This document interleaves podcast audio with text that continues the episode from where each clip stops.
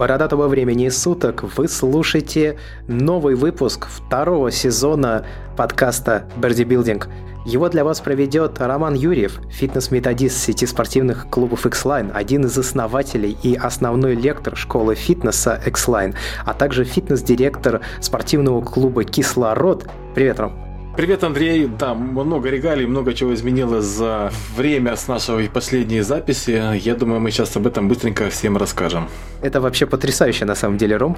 Предыдущий сезон мы с тобой, когда записывали, ты был фитнес-методист и блогер. Да, и блогер. Хотя теперь ты практически не блогер, зато вот сколько всего нового появилось в твоей жизни.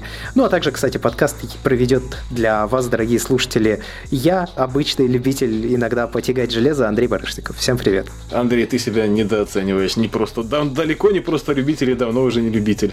Ну, и не профессионал тоже. Ром, давай вот мы сейчас первые минут 15 подкаста посвятим тому, чем мы занимались все прошедшее время. Ну, естественно, касательно спорта, потому что люди, которые слушают наши другие подкасты, они плюс-минус знают, что я делал. А вот чем ты занимался, не знает, ну, из наших слушателей, наверное, никто. Если только они не подписались на тебя в Твиттере, что я настоятельно рекомендую сделать, и ссылка будет в описании к этому выпуску подкаста. От гаджетов я чуточку отошел, хотя, опять же, продолжаю всем этим интересоваться. Ну, там, iPhone X, все дела, все это есть, естественно. Недавно обзавелся Apple Watch Series 3, совершенно дикий восторг после нулевочки. Вот. А в основном, конечно, было у меня все заточено на спорт. Собственно, карьера развивалась в этой области. Стартовал, как я еще рассказывал, в прошлом году с тренером, консультацией, методист в том числе. Сейчас являюсь основным методистом сети X-Line. Пока сеть, так скажем, городская, но планируем выйти на более высокий уровень, значительно более высокий. Что значит методист? То есть, я задаю основную... направление работы сети в том плане по работе тренерского состава, по общей работе клубов. Ну и в целом, как говорится, надо что-то менять, потому что очень много застоя в этой области. Что касается школы тренеров, вернее школы фитнеса X-Line, когда мы начали расширяться, когда стало 2 клуба, стало 3 клуба, вот еще 1 клуб. Но это все пока локальные клубы в Чернигове, да? В Чернигове, да, но пока. Как оказалось, проблема с сотрудниками найти толковых тренеров. Причем проблема это не только в плане, что просто новых людей найти, но даже банально, если дергать тренеров из других клубов, там тоже были сложности в плане знаний, ну и многого чего другого. Решили, что проще организовать свою собственную школу, тем более наработки у меня были, знания были, и организовали такую. Первый блин, так скажем, вышел комом. Это была такая массивная, так скажем, школа, которая длилась целый месяц. Приглашали специалистов из институтов, университетов, там, профессоров и так далее. Каждые выходные там проводили лекции. Много всего было, но как оказалось, что все-таки нужно это все делать не академическим путем, когда лекцию читает человек, который со спортом имеет мало общего, а все-таки более практическим путем. И я уже самостоятельно разрабатывал методологию. Помогал мне в этом Саша Костенко, тоже весьма известный здесь человек в спорте. Ну, как организатор, я как методист. Запустили свою школу тренеров, там, где я постарался дать людям по большей части практику. Я и Саша. Саша, он больше по реабилитации, по работе с проблемными клиентами, у кого проблемы со спиной и так далее. Вот, у меня же все остальное, то есть, начиная с этикета инструктора, то есть, школа это была разбита на 3 уровня, то есть, инструктор, персональный тренер, ну, и уже продвинутый уровень, там, где мы говорили о соревновательном спорте, о фармакологии и прочих увлекательных вещах. Школа дала хороший результат. Удалось натренировать новых сотрудников, удалось найти ребят действительно смышленых, толковых из других клубов. Это тоже было интересно. Ну и третье направление – это был фитнес-клуб «Кислород», крупнейший клуб в городе, самый, так скажем, один из первых таких больших и крупных, который тоже стал, так скажем, партнером нашей сети и был полностью переделан от и до. Мне предложили должность директора. Причем не просто директор, который там берет и чем-то руководит, а человек, который изменит все в плане подхода к клиентам, в плане работы тренерского состава, в плане всего абсолютно. Вот. Ну, скажем так, это увлекательно, особенно если учесть, что последние 4 или 5 месяцев я сплю по 5 часов. Слушай, ну вот ты так много сейчас рассказал, вот у меня есть вопрос, который меня очень волнует. Ты вот сказал, что ты фитнес-методист, и что твоя сейчас работа заключается в спортклубе «Кислород» переоборудовать вообще весь рабочий процесс. Да. И что ты также участвовал в создании школы, которая тренирует людей, точнее не тренирует, а учит новых тренеров, создает тренеров по большому счету. И ты сказал, что ты как раз готовился к лекции, и всем прочим. Какие инструменты ты для этого использовал? Вот во всей этой деятельности. Из чего состоит рабочие будни фитнес-методиста? Потому что, я не знаю, вообще много фитнес-методистов существует?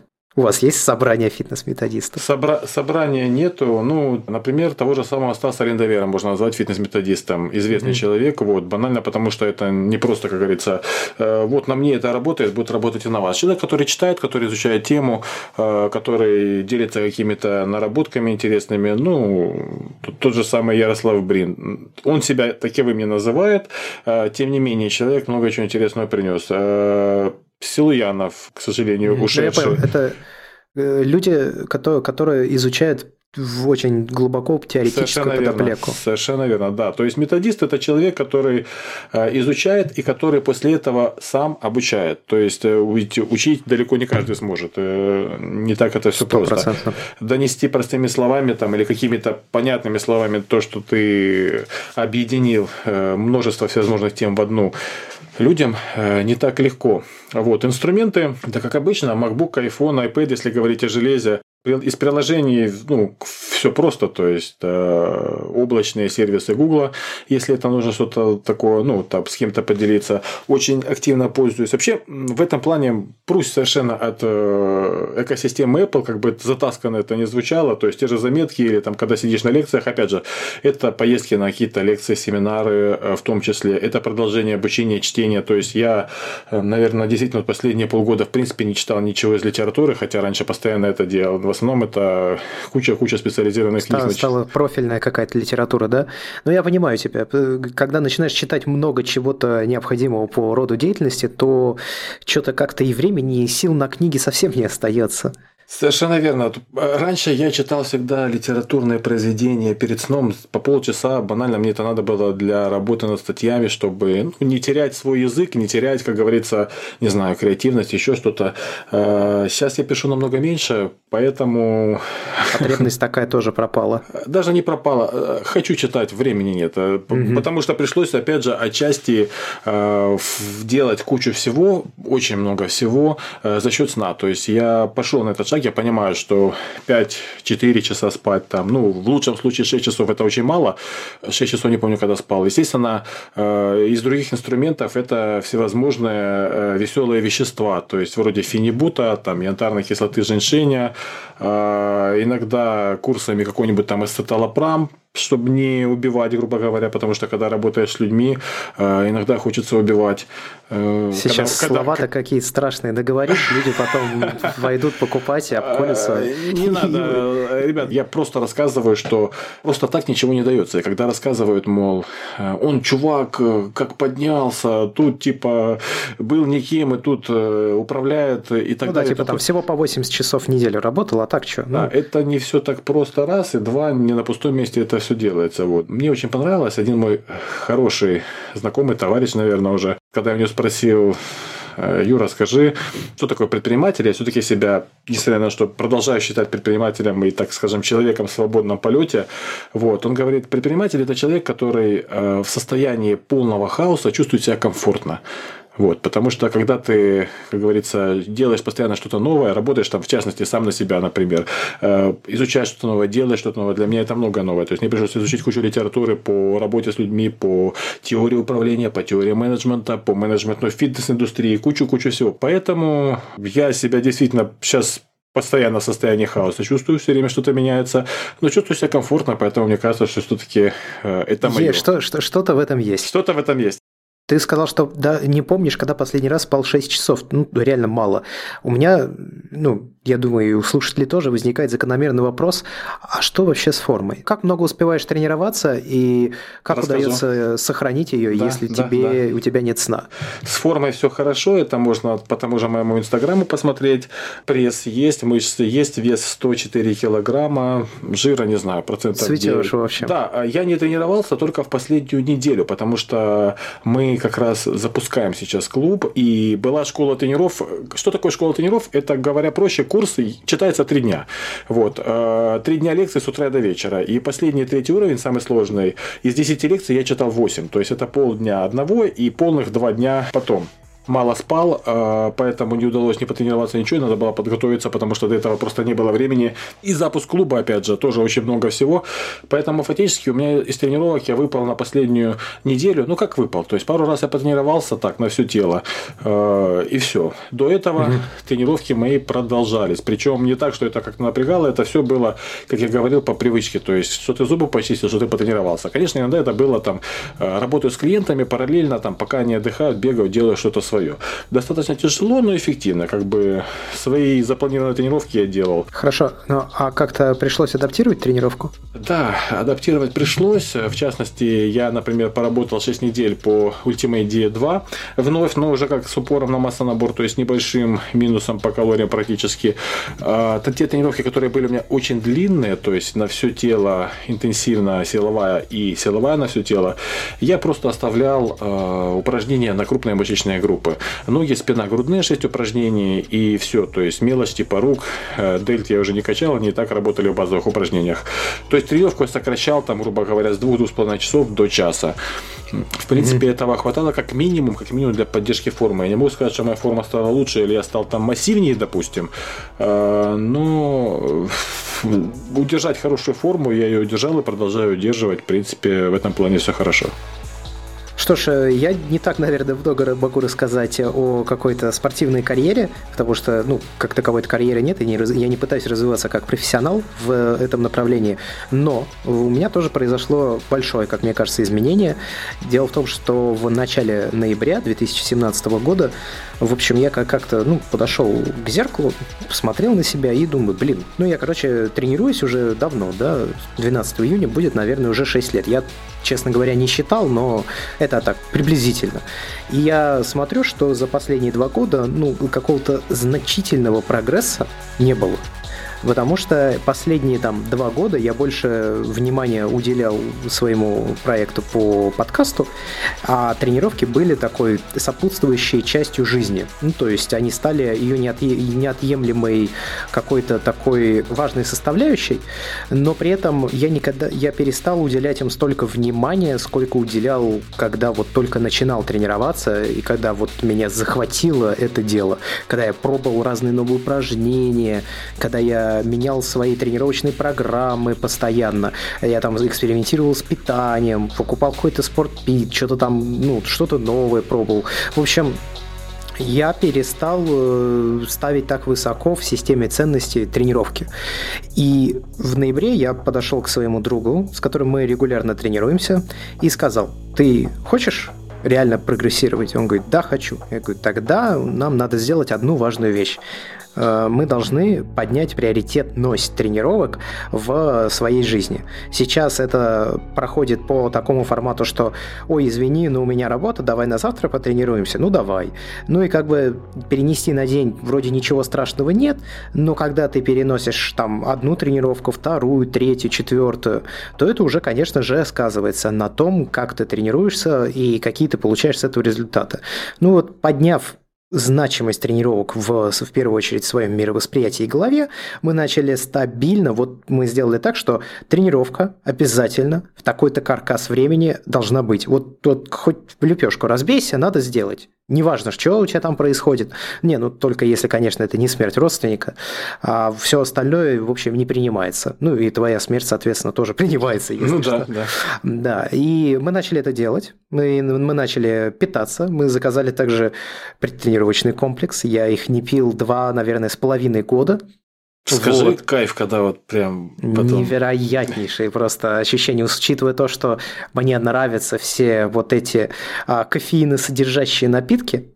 Стимуляторы ЦНС. Да, стимуляторы ЦНС – это мое, и, конечно, это невероятно совершенно то, что первое, особенно несколько тренировок после такого длительного перерыва. Ну и самое главное, что это повлекло за собой результат. Я начал значительно расти в массе, а мой друг Павел, с которым мы регулярно тренируемся, вот буквально где-то 3 недели назад мы слегка изменили тренировку спины. Мне пришло в голову, что надо поставить стул.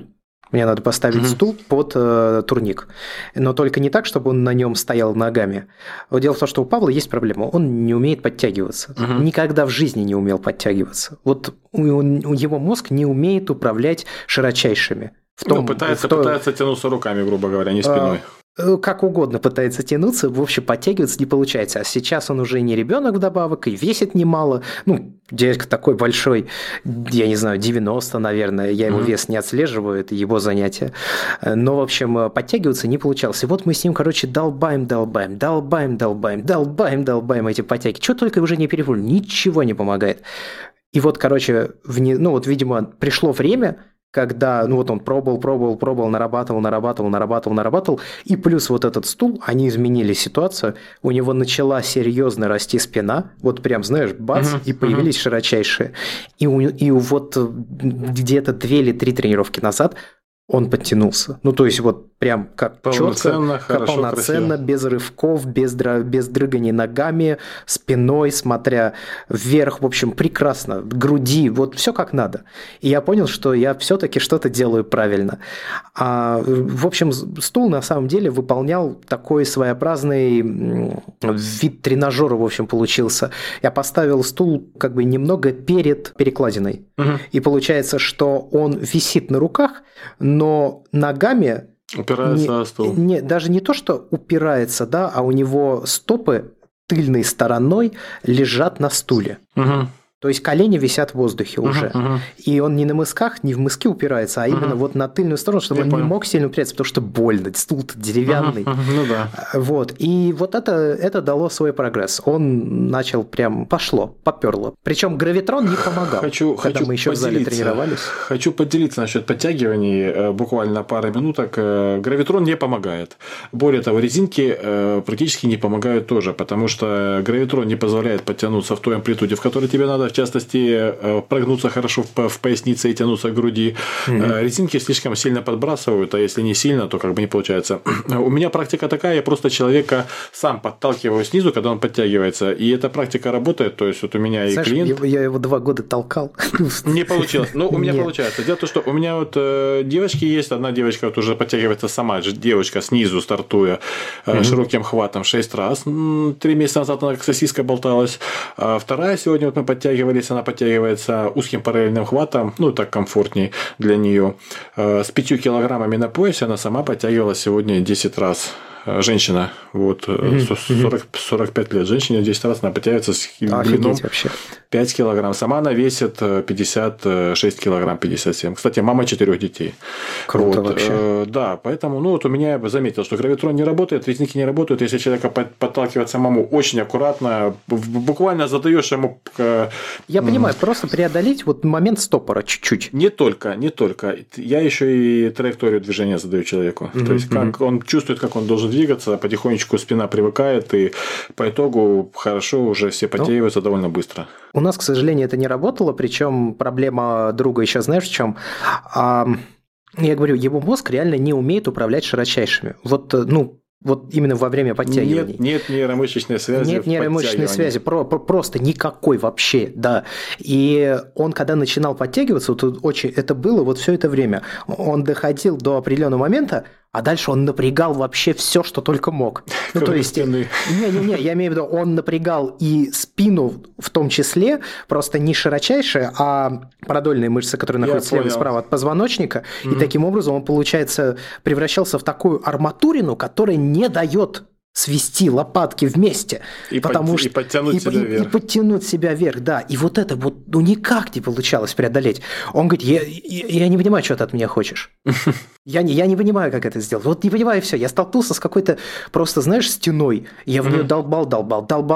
Вот и мы пробовали и тяги как бы себя к брусьям, когда ты в пятки упираешься. Да. Мы, естественно, делаем тяги штанги к поясу в наклоне. Мы делаем, вот, в общем, тягу к поясу гантелей. Обзавелись гантелями. У меня зал потихонечку расширяется, мой домашний. Класс. Появляются какие-то новые предметы, да, так что я думаю, что, наверное, через 1,5 года он будет полностью закончен.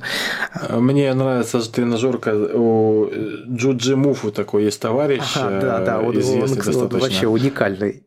Сальто делает и так далее. Вот. Так вот у него такая силовая рама, это основа его зала. И в силовой раме там куча всего там приделано, там резинки, и штанга и прочие вещи. Я думаю, у тебя что-то такое в итоге будет. Ну, посмотрим. Пока я не знаю, пока что на такого нет никаких намеков, но я думаю, как можно, не занимая сильно больше места в комнате, потому что нужно чем-то дышать, верно? Ну, да, если все забить железом, то дышать будет нечем.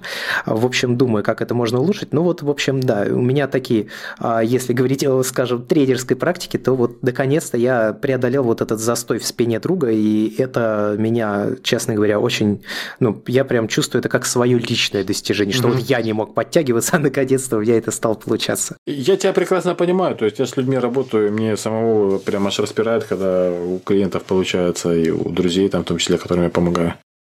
Тренировки тоже пришлось адаптировать, не просто адаптировать, а я их изменил. Раньше мы тренировали каждую мышечную группу отдельно, чередовали мы это с силовыми тренировками, это был рывок-толчок, но это было не на постоянной основе.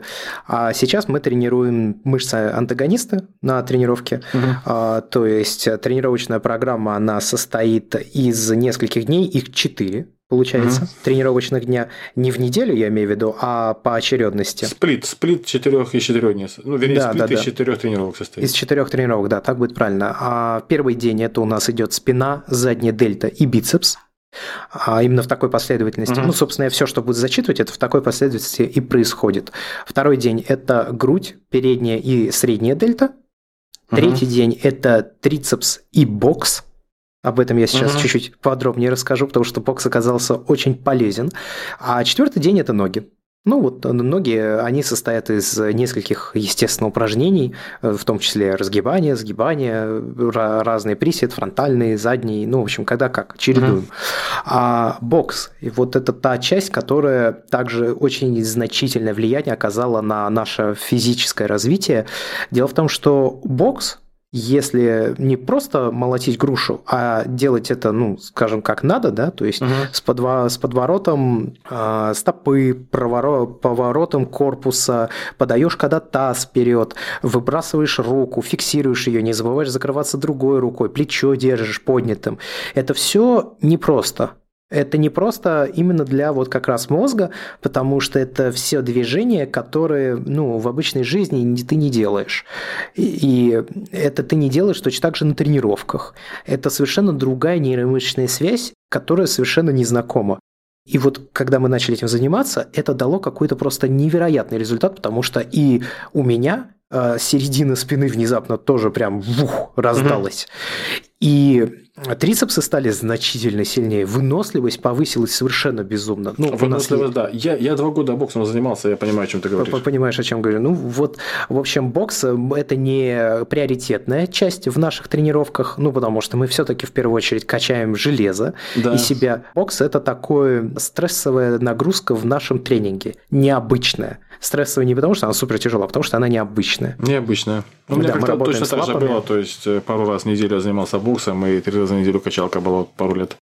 И, соответственно, по дням восстановления у нас получается, что у нас идет спина, грудь, они идут через день, а бокс и трицепс идут через 2 дня после груди, передней и средней дельты, и ноги идут еще через день после бокса и трицепса, и потом снова 2 дня перерыва. Вот такая необычная разделение, да, то есть, получается, я добавил чуть больше дней отдыха. Потому что, никто из нас фармакологии не принимает. Это правильно, конечно. Плюс интересный момент, то, что вы не привязываетесь к дням в неделю. Вообще никак. Я понял, что надо отказываться от дней недели, потому что вот раньше я как размышлял. Дни недели, четкая стабильность, все понимаешь, не надо думать. А сейчас мы никак не привязываемся ко дням недели, потому что я понял, что конкретно меня это, наоборот, скорее удручает. Есть определенные дни, в которые мы не тренируемся. Когда, допустим, у меня монтаж подкаста, это вторник. Угу. И по большому счету все. Ну, то есть, реально, вот день, когда мы, неважно, что не происходит, мы не тренируемся во вторник, это потому что у меня нет времени. На, вот никак. Просто никак. И это единственное такое ограничение в нашем тренинге. Так что вот, можете что-то перенять, я думаю, это вам обязательно поможет. Идем дальше? Идем дальше, да. Есть несколько тем. Я думаю, что для стартового выпуска второго сезона они очень важны. И их стоит рассказать. Мы о них уже частично, конечно же, говорили.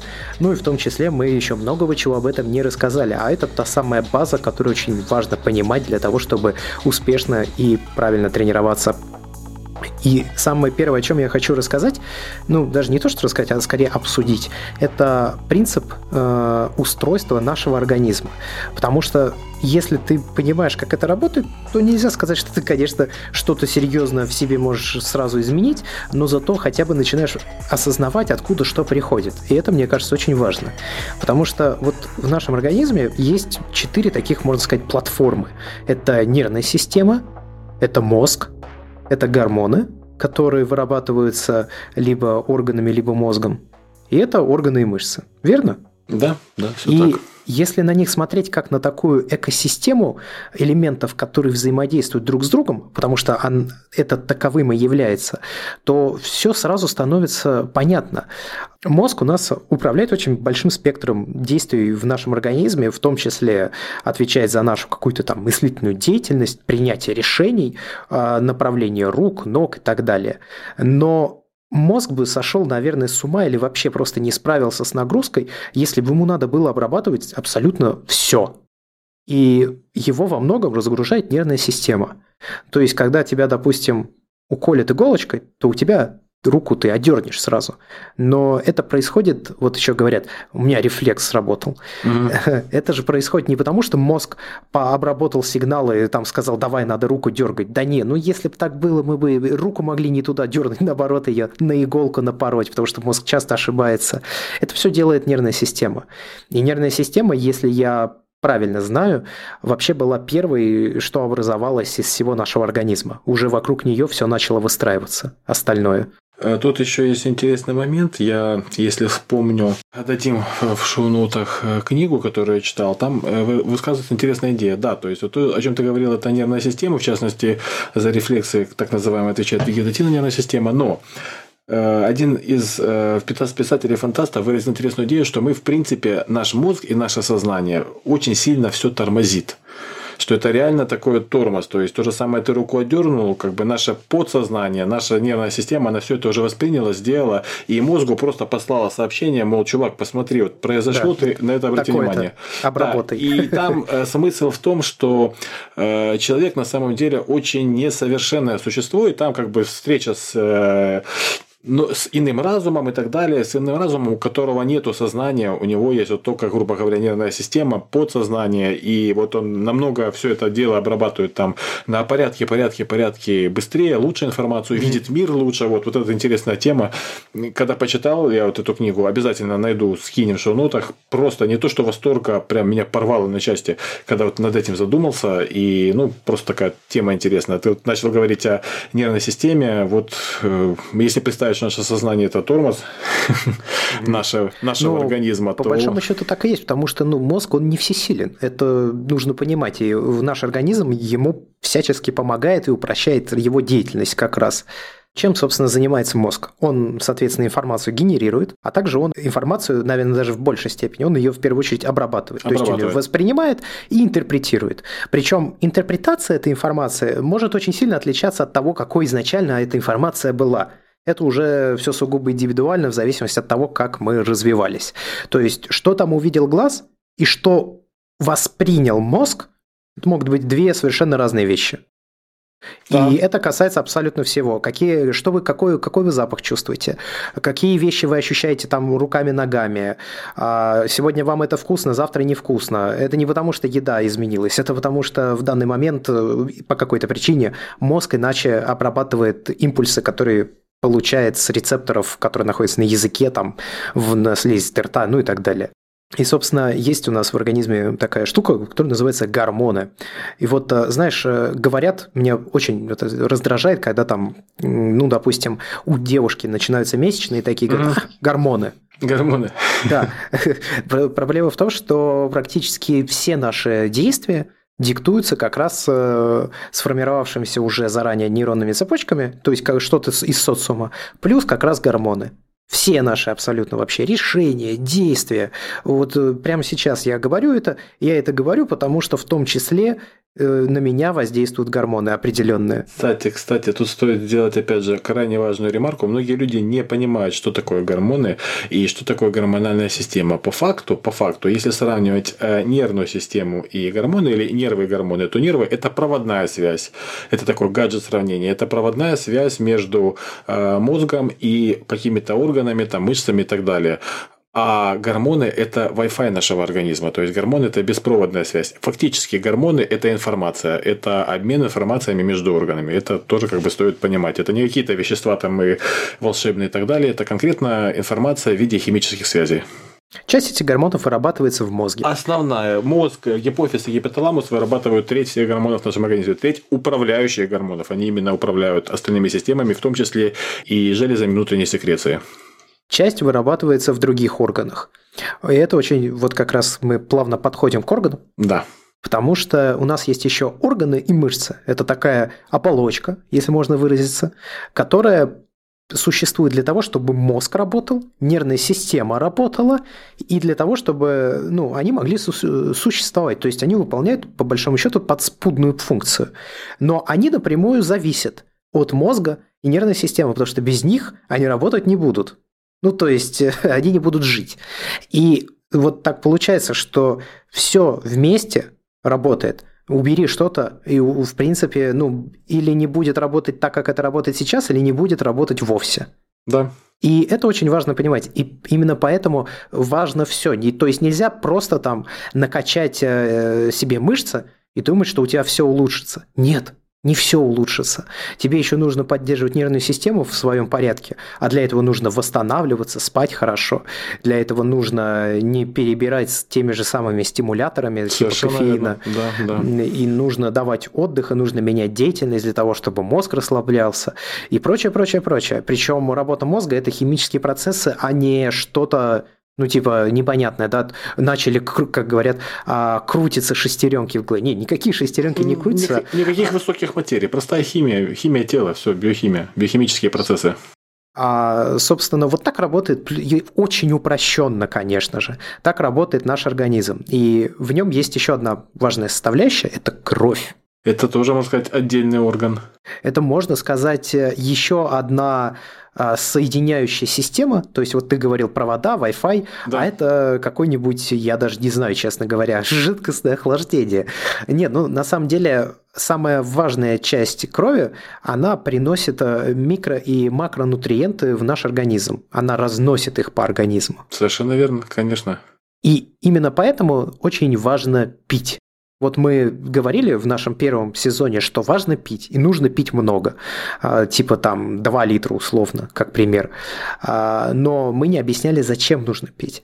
Проблема в чем заключается? Вот мы тогда также сказали, что если вы пьете какой-то раствор, там чай, допустим, то это не вода, но мы не объяснили, в чем же здесь проблема. Вот мы поели, у нас кровь начинает густеть. Мы что-то выпили, тот же самый кофеиносодержащий напиток, у нас повышается давление, и кровь тоже начинает густеть, и вода ее разжижает. Соответственно, если кровь загустевшая, то, во-первых, если это какой-то сверхзапущенный случай, то у тебя может образоваться предпосылки начаться к тромбозу. Угу. По понятным причинам кровь густеет, она становится менее жидкой.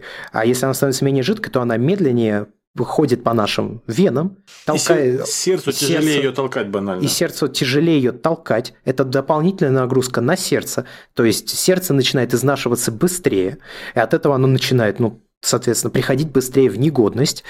И так как тяжелее толкать кровь, и толкается она хуже из-за того, что она густеет, то и, соответственно, все полезные вещества, необходимые для нашего организма, а это касается суставов, это касается наших мышц, это касается наших органов, ну и мозга касается, всего вообще, что есть внутри.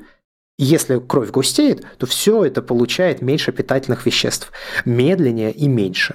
А если так происходит, то, соответственно, все это начинает работать хуже. И именно поэтому кровь надо проверять и, в общем-то, держать ее постоянно гидрированной. Нужно пить воду, именно воду. Потому что если вы пьете раствор, то это именно раствор. Организм тратит дополнительную энергию на отделение воды из этого раствора, в ней появляются примеси. Эти примеси негативно влияют на все остальное, и если вы пьете какой-то раствор, то нужно дополнительно еще сверху пить еще больше воды. Немного практики по этому поводу. Если речь идет, допустим, о тех же самых анализах, чтобы в принципе понимать, достаточно вы пьете или нет, есть такой анализ, называется гематокрит, вязкость крови. То есть стоит недорого, иногда сдавать его стоит. Второй момент, чтобы понимать хоть чуть-чуть, помимо того, что рассказал Андрей, насколько вода важна, в частности, потеря всего 2% воды от массы тела, а это в среднем 1,5 литра, вызывает дикую жажду. А дикая жажда – это критическое состояние уже для организма. То есть, если у вас уже жажда, у вас на 15% снижена сила, сниженная выносливость, это уже стресс, тело уже в стрессе. Если теряется 10% жидкости от веса тела, то начинаются галлюцинации. Это уже критическое состояние не просто для тела, но и для мозга. Потеря 12% жидкости, при потере 12% жидкости вы не сможете восстановиться самостоятельно, вам уже нужна будет медицинская помощь. Теряете 20% воды, это смертельно. 20% от веса тела. И, в принципе, после 10% риск летального исхода растет в геометрической прогрессии. Поэтому сказать, что это важно, пить нормально, это мягко сказано. И это мы ведь еще сказали только о полезных веществах, но не сказали о том, что вода, в принципе, является универсальным растворителем, который в том числе очищает наши клетки от продуктов распада. И, собственно, если говорить о какой-то прикладной, да, вот то, что можно делать, то я по своему опыту, сколько с людьми общаюсь, вижу, что практически все мало пьют. Ну, пьют что-то другое или не пьют вовсе. И да. Знаешь, еще говорят, типа, я не люблю пить воду. Не хочу в себя пихать воду там и так далее. Да. Тут все очень просто. Начните пить чуть-чуть больше, и у вас очень легко начнется питься больше. Через там буквально несколько дней. Я это по себе знаю. Потому что я тоже когда-то пил больше воды, когда-то пил меньше. А это раз. Хотите расти мышечно, тренируясь, и вот вы тренируетесь, а не растете. Пейте воду. Нужна вода. Не будете пить воду, мышцы не будут расти. Болит голова часто? Пейте воду. Потому что, скорее всего, это из-за нехватки собственной жидкости. Тут есть, стоит о механизме рассказать. Это обычно токсикация организма. То есть, то, о чем я говорил. Не хватает воды для вымывания продуктов распада из клеток. Начинаются вот такие проблемы. То есть, они копятся, а потом то голова болит, то еще что-то болит. Это зачастую от малого количества воды. И это уже, собственно, может касаться в том числе какого-то плохого самочувствия, или там усталость постоянная. Не высыпаешься, плохо спишь. Вообще все это может быть причиной просто того, что вы мало пьете чистой воды. Причем именно чистой воды. Здесь даже нельзя сказать, что минералка подходит. Потому что минералка, конечно, штука во многом полезная, но она не является все той же чистой водой. В ней много дополнительных солей и минералов. На самом деле все просто. Если вам минералка по вкусу нравится, то есть вы пьете ее с удовольствием. Можно не париться, то, что надо. Если такая там ядреная, то, конечно, да, не подойдет. Если, конечно, врач прописал по состоянию здоровья пить минералку, именно минеральную воду, это другой разговор. И скажу так, если воду пить обычно не можете, то, конечно, лучше пить минералку. Но если можете, то лучше пить воду. Часто люди пугаются насчет того, что пить воду. Они себе сразу представляют этот процесс. Встаешь и вливаешь в себя пол-литра, потом походил это, еще. Конечно же, большая ошибка, потому что надо пить по чуть-чуть. Просто глоток, 2-3. Каждые 10-15 минут, каждый час хотя бы. Опять же, как это делать вообще просто? Выпили стакан воды перед едой, выпили после еды. Там вариантов много. Но самое простое — это носите с собой все время бутылку какую-то, глоток два воды, каждое какое-то небольшое время этого достаточно. Вы не будете в себе вливать, и она будет как надо усваиваться. Просто Если выпивать воды слишком много за раз, там пол-литра сразу, она пройдет насквозь, тут же в туалет побежите. Вы не должны пить за раз, себя вливать по пол-литра или там литр. Это, да, сколько я знаю, даже вообще бывает вредно. Это может негативно сказаться на организме, потому что избыток воды вымывает минералы в основном из суставов, может начать вымывать. И это потому, что вы будете чаще бегать в туалет, вот вы выпили в себя, сразу много залили воды, и ее избыток, вы побежали в туалет, вы снова залили воду, вы снова побежали в туалет, и в итоге у вас, короче, начинают страдать от этого суставы и связки. Ну и судороги могут быть тоже. Судороги, да все что угодно. Да, да. Пить надо много, но не за раз.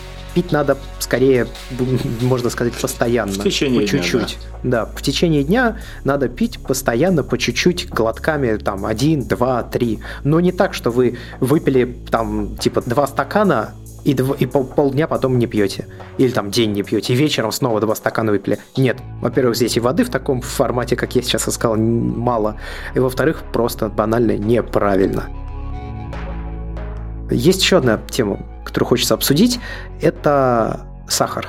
Я вот недавно в Твиттере столкнулся с тем, что люди не понимают вообще его роль в организме, они не понимают, чем его избыток вреден, и они не понимают разницу между добавленным сахаром и просто сахаром.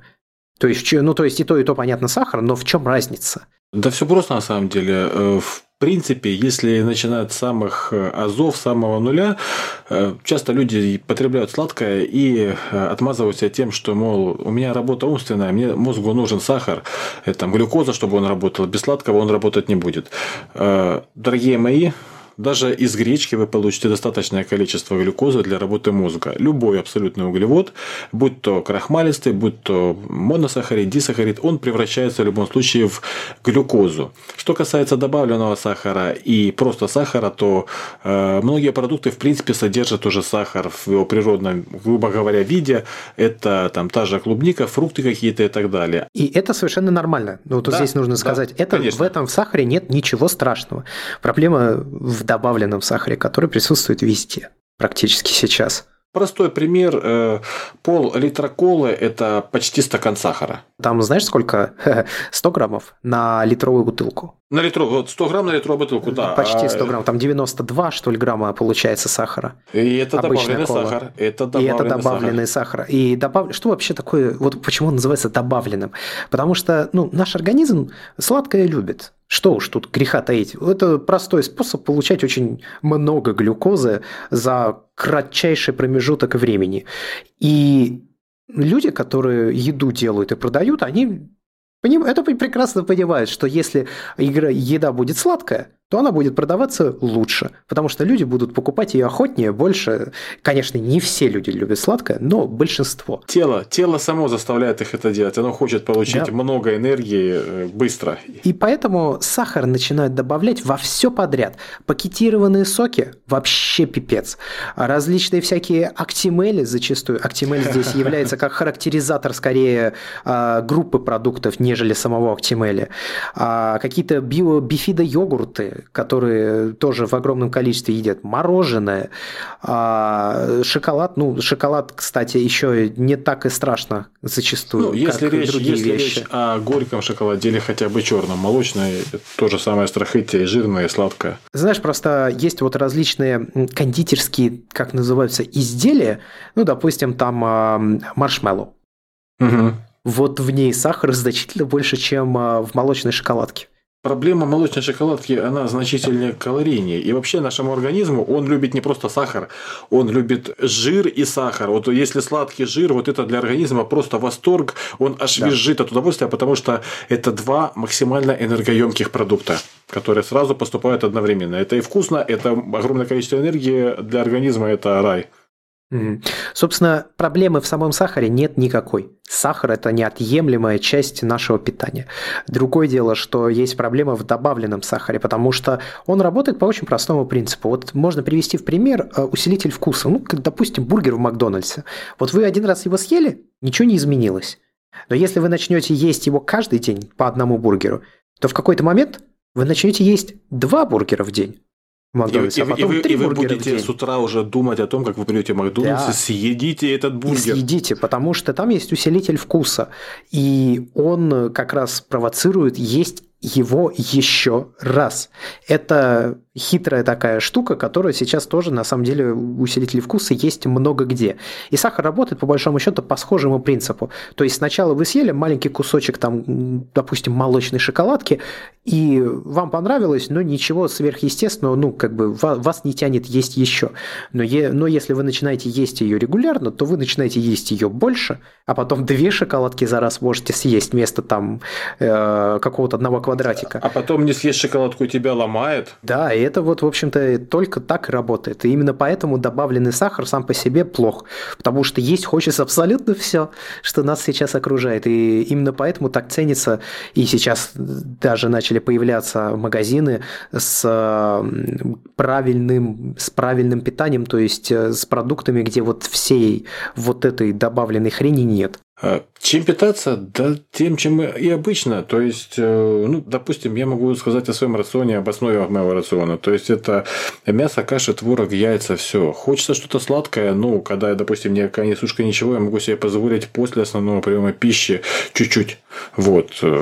Потому что не будет вот этого вот взрыва эмоций, не будет поступления сахара в кровь резкого, не будет так называемое формирование привычки к этому сладкому. То есть, просто я получил какое-то небольшое удовольствие после еды, я не получил скачка инсулина в крови, и все хорошо. То есть, еда простая должна быть. Чем проще еда, тем меньше вероятность того, что действительно будет добавлен сахар. И все. Я скажу страшный, Ром, признаюсь вот прям тебе сейчас в эфире, я сейчас питаюсь, ну, мягко скажем, плохо. Позволяю себе есть абсолютно, ну, не абсолютно все в любое время суток, но дал себе послабление, поставив, правда, предварительную цель, что вот сейчас я, короче, 2 месяца отдохну по поводу питания, а вот с наступлением марта, буквально с 1 числа, беру питание в узду. В рамки. Вот, в рамки, да, чтобы к, ну, скорее, наверное, середине июня ориентировочно. Я хочу, знаешь, снова выйти на пиковую форму своей сушки. Вот у меня было как-то на 2-м году тренировки, когда вот я был прям, я был реально сухой. Короче, пресса, захотелось пресса, кубиков. Не, ну, кубики, пресс, это на самом-то деле вещь такая, которая видна. Я хочу, чтобы все было, скажем, в натяжечку. Чтобы все было в натяжечку. И вот у меня такое в жизни моей было всего лишь 1 раз, я имею в виду в тренировочной моей жизни. Это было на 2-м году тренировок, когда я тренировался на улице, ну, потому что это очень такие подвижные, да, постоянно подтягивания, там, какие-то активные выходы на 2, еще что-то. Я тренировался часто, и я, в общем-то, придерживался какого-то более-менее правильного питания, и я был реально сухой. И я хочу сейчас вот к этому лету сделать то же самое, но с нынешними мышечными объемами, потому что тогда они, конечно, были, ну, небольшие. Скромнее, да. Значительно скромнее, чем сейчас, да. Посмотрим, что из этого получится. Я к чему это все сказал? Это простой способ начать правильно питаться. Ну, по крайней мере, для меня. И, возможно, для кого-то он тоже пригодится. То есть, если вдруг что-то пошло не так, и там питаешься плохо, и позволяешь себе там сладкое, на ночь обжираешься, еще что-то, не надо себя морально долбать за это, что вот я такой, я снова, да, себя снова поел, вот оно какой ужас. Нет, просто задайте себе определенную временную планку, в какой момент вы это прекратите делать. Ну и самое главное, потом, конечно, придерживаться своей данной клятвы и обещания, а не когда наступает этот день, переносить его еще там на месяц вперед. Андрей, стоит еще упомянуть, мы сегодня поговорили о нервной системе, о том, что она основная в управлении, одна из основных нашим организмом, она влияет на все, и на гормональную, и на прочие системы в итоге, если она устает, ЦНС. Так вот, момент с послаблением питания, это в том числе для банального отдыха ЦНС, он тоже нужен. Ну вот, собственно, у меня это и произошло, когда мы начали вот активно тренироваться, повысили, да, спустя где-то месяц. Тут еще нужно учитывать, что предтренировочный комплекс, конечно, тоже ее стрессует постоянно. И это, ну, как бы сейчас скоро закончится, поэтому будет перерыв. Но, тем не менее, да. В общем, самое главное, не делайте из этого трагедию.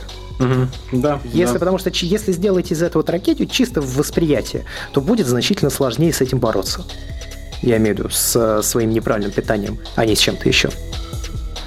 И последний, наверное, на сегодняшний выпуск – это роль сна и отдыха в восстановлении организма. Да. Об этом мы уже говорили супер много. И судя по тому, как сейчас спит Роман... Только хотел сказать, да, Роман, спящий по 4-5 часов, будет рассказывать о роли сна. Это для кого-то менее важно, чем для кого-то другого. Ну, потому что я уверен, что там люди наверняка читали о том, как Эйнштейн спал 4 часа, причем он спал очень необычно, типа там... 2 часа в определенное время, 2 часа в другое. Интервальный сон. Тесла спал 2-3 часа, Наполеон спал тоже 4 часа. Ну, суть в том, что да, когда у вас есть много работы и какая-то много деятельности вообще в вашей жизни, то, как правило, люди начинают жертвовать сном. Это, конечно, нежелательный исход и расклад ситуации, но все мы так или иначе по мере взросления и становления с этим обязательно сталкиваемся. И причем иногда бывает банально сложно заснуть. Ну, то есть, вот когда ты особенно чем-то так очень взбудоражен, тебе что-то очень интересно, и ты вот этим занимаешься, ты ложишься спать, а мозг все продолжает это крутить. И вот в такой момент уснуть сложно, потому что ты как машина, в которой не повернули обратно ключ зажигания. Она работает. Она вроде стоит, но она работает. И в такие моменты бывает, конечно, заснуть сложно. Что делать, Ром? Гигиена сна проще всего. То есть, это, ну, почему у нас бывают проблемы со сном? Это то, что мы ложимся спать и продолжаем там в кровати втыкать в телефон. Второй момент очень-очень помогает. Это банально, то есть, как бы увлечен не был. Опять же, повторюсь, если вы ушли в состояние потока и работу надо сделать, оставайтесь в этом состоянии, работу делайте, даже если на это уйдет полночи, потому что потом войти опять в состояние потока очень тяжело. А работу вы не сделаете, а в состоянии потока сделаете. У меня так было на тех же, когда я к лекциям готовился. Но если это не требуется, то есть, если у вас есть время, чтобы заниматься работой, я обычно как делал, то есть, если мне надо, я понимаю, что мне надо нормально выспаться, я прекращал всякую деятельность, работу и так далее, просто шел на полчаса пройтись по улице, подышать свежим воздухом, после этого возвращался домой. Никаких телефонов, никаких планшетов и так далее. Максимум это литературная книжка. Ложился, читал и спокойно засыпал. Это первый момент, это когда просто гигиена сна, без ничего, без каких-то добавок. А второй момент это мелатонин, мне очень помогает. Мелатонин, либо как вариант более такого естественного этого, это глицин. 1,5-2 грамма перед сном. Опять же, прежде чем что-то с глицином делать, испытайте его на себе. Либо триптофан. Аминокислота простая, там буквально тоже 3-4 грамма триптофана. И засыпается очень хорошо, спится крепко. У меня такие простые советы, то есть без заморочек. Я добавлю еще один, который я узнал, когда путешествовал по Патагонии. Мойте стопы. Вы даже если были там в ванной или в душе, отдельно возьмите, поставьте ноги и ополосните их холодной водой. Это кардинально меняет качество сна. Я попробую, спите, мне интересно. Значительно лучше. Омывайте стопы. Вот я это узнал, когда путешествовал по Патагонии. Дело в том, что мы там очень много ходили, и ноги постоянно гудели. По понятным причинам. Ты там, когда в день проходишь 20-40 километров по горам, это не то же самое, что там 20 километров по асфальту пройти. Ты приходишь, у тебя ноги гудят, они прям вот, они чешутся вдобавок все. Не потому, что у тебя там грибок какой-то или вши завелись. Нет, они чешутся, потому что они устали. Они реально, ноги отваливаются, это как раз о таком состоянии. И если ноги не помыть в воде, даже если это вообще ледяная вода, если не помыть, спишь значительно хуже, восстанавливаешься и за время сна тоже хуже. Ноги помыл, все хорошо. Я один раз пренебрег советом, который мне дал мой друг Дима, с которым мы там ходили. И он, потому что уже не первый свой такой поход устроил, он знал, с чем имеет дело и что нужно делать. Я пренебрег одним таким советом один раз, и, в общем, на следующее утро был вообще никакой. После этого каждый раз мыл ноги, и больше ни разу я с такой проблемой не сталкивался, как плохой сон. И это знание я оттуда для себя вынес, и использую его уже, получается, 2 года. Неважно, в каком я состоянии, как я устал, как я сильно хочу спать или не хочу спать, обязательно омываю стопы холодной водой. Все. Это надо просто взять и начать делать. Андрей, это повысит ваше качество жизни. Ты мне об этом говорил, я забыл, сегодня я прям испытаю снова. За этим, наверное, все. Это был первый выпуск второго сезона нашего подкаста «Бердибилдинг». Нас очень давно просили вернуться, и вот сейчас мы наконец-то смогли это сделать. Ну, а также стоит заметить, что у нас есть много планов по поводу того, как мы будем развивать подкаст в 2018 году и что мы с ним будем делать, потому что базовые-то знания мы уже дали. И нужно что-то как-то еще делать. Мы уже проработали определенный план, посмотрим, что у нас получится реализовать, что нет. И если вы хотите, чтобы у нас все получилось, поддержите наш проект на сайте patreon.com/berdicast. Там есть разные позиции, за которые вы будете получать дополнительный контент от нашего проекта. Ну и будете поддерживать создание контента, который мы уже производим. Это позволит уделять нам больше времени ему, вкладывать больше сил, и, соответственно, будет получаться тоже лучше. С вами был я, Андрей Барышников. И я, Роман Юрьев. До скорых встреч. Пока. Всего доброго.